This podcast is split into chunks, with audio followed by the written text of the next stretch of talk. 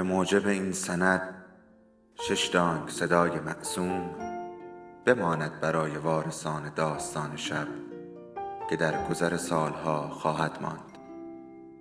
ارادتمند داستان شب.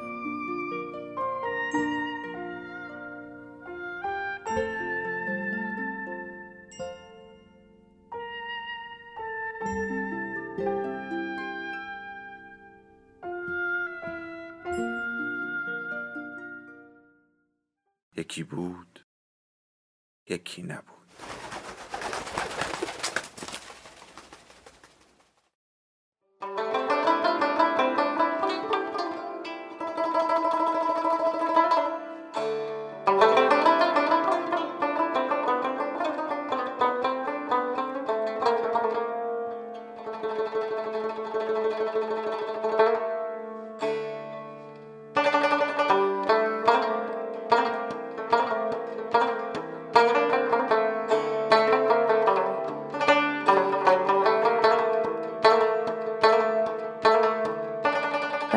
دو برای جلیل و زنهایش من یک علف هرز بودم. یک گندواش. تو هم تازه هنوز به دنیا نیومده بودی. مریم پرسید گندواش چیه؟ ننه گفت یک جور علف هرز چیزی که باید کند و دور انداخت. مریم در هم رفت. جلیل با او مثل علف هرز رفتار نکرده بود هرگز. اما مریم با خود گفت عاقلانه تر است که این اعتراض را به زبان نیاورد.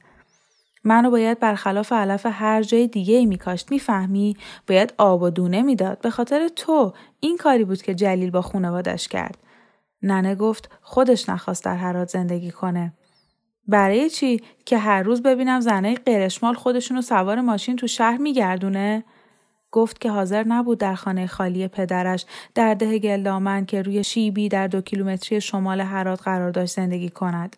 گفت که می‌خواست در جایی پرت و دور افتاده به سر ببرد تا همسایه ها به شکمش زل نزنند و انگشت نمایش نکنند و به او زخم زبان نزنند یا بدتر از آن با مهربانی دروغین آزارش ندهند.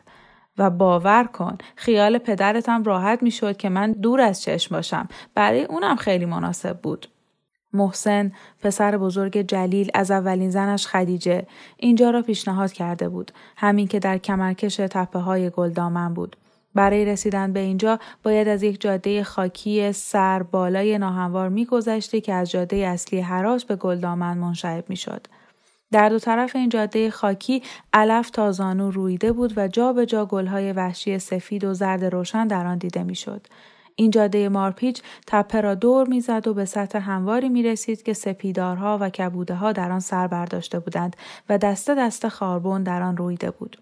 از آن بالا می‌شد تیغه های زنگ زده آسیاب بادی گلدامن را در سمت چپ و همه گستره حراس را در سمت راست زیر پا دید. کوره راه با یک زاویه 90 درجه به نهر وسیع پر از قزلالایی می رسید که از سفید کوه یعنی کوهستانی که گلدامن را در احاطه داشت سرچشمه می گرفت. دیویست متری که از شیب کنار نهر بالا می رفتی بیشه مدوری پر از بید مجنون سر راحت بود. در میان این بیشه در سایه درختهای بید مجنون آن محوطه صاف قرار داشت. جلیل برای بازدید به آنجا رفت. ننه گفت وقتی از آنجا برگشت لحن صدایش طوری بود که انگار نگهبانی از دیوارهای تمیز و کف براغ زندانش حرف بزند. به این ترتیب پدر دین سوراخموش رو برای ما ساخت. وقتی ننه پانزده سالش بود چیزی نمانده بود که ازدواج کند. خواستگار پسری از شیندند بود. جوانی توتی فروش. مریم داستان را از زبان خود ننه شنیده بود و هرچند او این موضوع را انکار می کرد اما مریم از برق آرزومندی چشمایش می‌فهمید که خوشحال بوده است. شاید اولین بار در تمام عمرش در تمام روزهایی که منجر به روز عروسی می‌شد از ته دل خوشحال بود. وقتی ننه داستان را تعریف می کرد مریم روی زانویش نشسته بود و او را در لباس عروسی مجسم می کرد. ننه را بر پشت اسب در نظر می آورد که از پشت توری سبز روی سرش لبخند محجوبی می زند. کف دستایش پر از رنگ هنای قرمز است. فرق موهایش را باز کرده و گرد نقره مالیدند و گیزهای بافتش را سمق درختی به هم چسبانده است. نوازنده هایی را که شهنای می نواختند و دهل می زدند و بچه های خیابان را که جنجال کنان پشت سرشان راه افتاده بود دید. بعد یک هفته مانده به روز عروسی جنی وارد تن ننه شد. مریم دیگر از بابت این یکی نیازی به توضیح نداشت. با چشم خودش بارها این صحنه را دیده بود. ننه یکو افتد، تنش پیچ و تاب می‌خورد خشک می‌شد چشمهایش در حدقه میچرخید دستا و پاهایش چنان میلرزید که انگار چیزی از درون دارد خفش می‌کند و کنج دهانش کفی سفید و گاهی تو هم با سرخی خون بود بعد نوبت به خوابالودگی سرگشتگی هولناک و تته های بی ربط می رسید. این خبر به ده که رسید خانواده توتی فروش ازدواج را هم به هم زدند. تفسیر ننه این بود. اونا رم کردند. لباس عروسی رفت پی کارش و از آن به بعد دیگر خواستگاری پیدا نشد. جلیل و دو پسرش فرهاد و محسن در آن محوطه صاف کلبه کوچکی ساختند و مریم تا پانزده سالگی در آنجا به سر برد. آن را با خشت ساختند و رویش کاهگل مالیدند. دو تخت خواب داشت و یک میز چوبی. دو صندلی با پشتی راست، یک پنجره و چند قفسه که به دیوار میخ شده بود و ننه رویشان دیگ و قابلمه سفالی و یک دست چایخوری چینی محبوبش را میگذاشت. جلیل یک بخاری آهنی برای زمستانشان کار گذاشت و قدری هیزم پشت کلبه برایشان تلمبار کرد. یک تنور برای نان پختن کنار کلبه و یک مرغدانی که دورش توری کشیده بودند هم اضافه شد. چند تا گوسفند هم برایشان آورد و یک آخور برای آنها ساخت. فرهاد و محسن را واداشت صد متر آن طرفتر از حلقه بیتهای مجنون گودال عمیقی بکنند و مستراحی در آنجا بسازند. ننه گفت جلیل می توانست برای ساختن کلبه کارگر بگیرد اما این کار را نکرد. محض کفاره گناهش.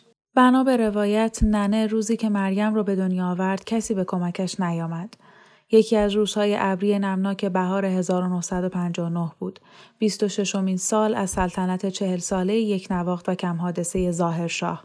ننه گفت جلیل سر آن را به خودش نداد که برایش پزشک یا حتی قابله بفرستد. هرچند می‌دانست که ممکن است جن در تنش حلول کند و هنگام زایمان گرفتار یکی از آن قشها شود. او تک و تنها بر کف کلبه افتاد و کار دیدم دست گذاشت. سراپایش خیس عرق بود. درد که زیاد شد بالش و گاز گرفتم و جیغ زدم تا صدام گرفت. هیچ کس نبود که صورتم خوش کنه یا چکه آب به حلقم بریزه. تو هم مریم جون هیچ عجله ای نداشتی. دو روز تمام وادارم کردی روی کف سرد و سخت کلبه دراز بکشم. نه چیزی خوردم و نه خوابیدم و فقط زور زدم و دعا کردم که زودتر به دنیا بیای. متاسفم ننه بند ناف خودم بریدم. کارت واسه همین بود. متاسفم. ننه همیشه با این حرف لبخند تلخی می‌زد. لبخندی که مریم هرگز نمی توانست بگوید ناشی از اتهامی دیرپاست یا بیمیلی نسبت به بخشش. به ذهن مریم که هنوز جوان بود نمی رسید که عذرخواهی از بابت تولدش بیانصافی است. در حدود ده سالگی که این فکر به ذهنش رسید مریم دیگر داستان تولد خود را باور نمی کرد.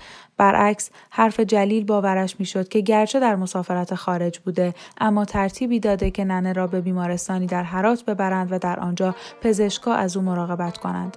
او را روی تخت تمیز و مرتبی در اتاقی روشن خوابانده بودند. وقتی مریم قضیه کارد را به او گفت جلیل با غصه سری جنباند. همچنین مریم شک کرد که خودش دو روز تمام مادرش را به عذاب انداخته باشد. جلیل گفت به من گفتن که زایمان یک ساعت تموم شد. تو دختر خوبی بودی مریم جون. حتی موقع دنیا آمدنم دختر خوبی بودی. ننه توف کرد. حتی اینجا نبود. در تخت سفر با دوستان جونجونی اسب سواری می کرد. ننه گفت وقتی خبرش کردن صاحب دختر تازه شده شانه بالا انداخت. همان جور یال اسبش را نوازش کرد و دو هفته دیگر در تخت سفر ماند. حقیقت اینه مریم جون که تا یک ماهگیت هم حتی بغلت نکرد. بعد فقط یه دفعه نگات کرد چیزی درباره صورت کشیدت گفت و تو رو پسم داد. مریم این قسمت داستان رو هم باور نمی کرد. بله جلیل قبول کرد که در تخت سفر اسب سواری می کرده اما وقتی خبرش کرده بودند شانه بالا نینداخت بلکه پشت زین پرید و سواره آمد هرات. او را روی دستهایش بالا پایین برد و انگشت شست را روی ابروهای کم پشتش کشید و یک لالایی برایش خواند. مریم هیچ وقت نتوانست تصور کند که بگوید صورت او کشیده است گرچه همینطور هم بود. ننه گفت اسم مریم را خودش انتخاب کرده چون اسم مادرش همین بود. جلیل گفت اسمش را او گذاشته چون نام گل خوشبویی است.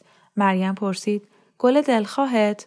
پدرش لبخند زنان گفت آره یکی از این گلا.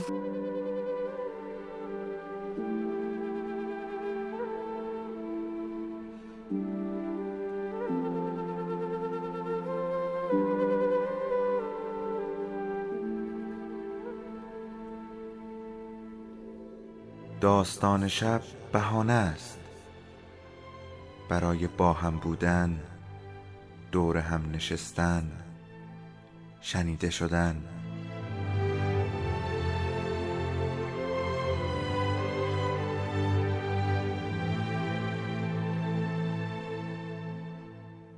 صدای افسانه ها رو میشنویم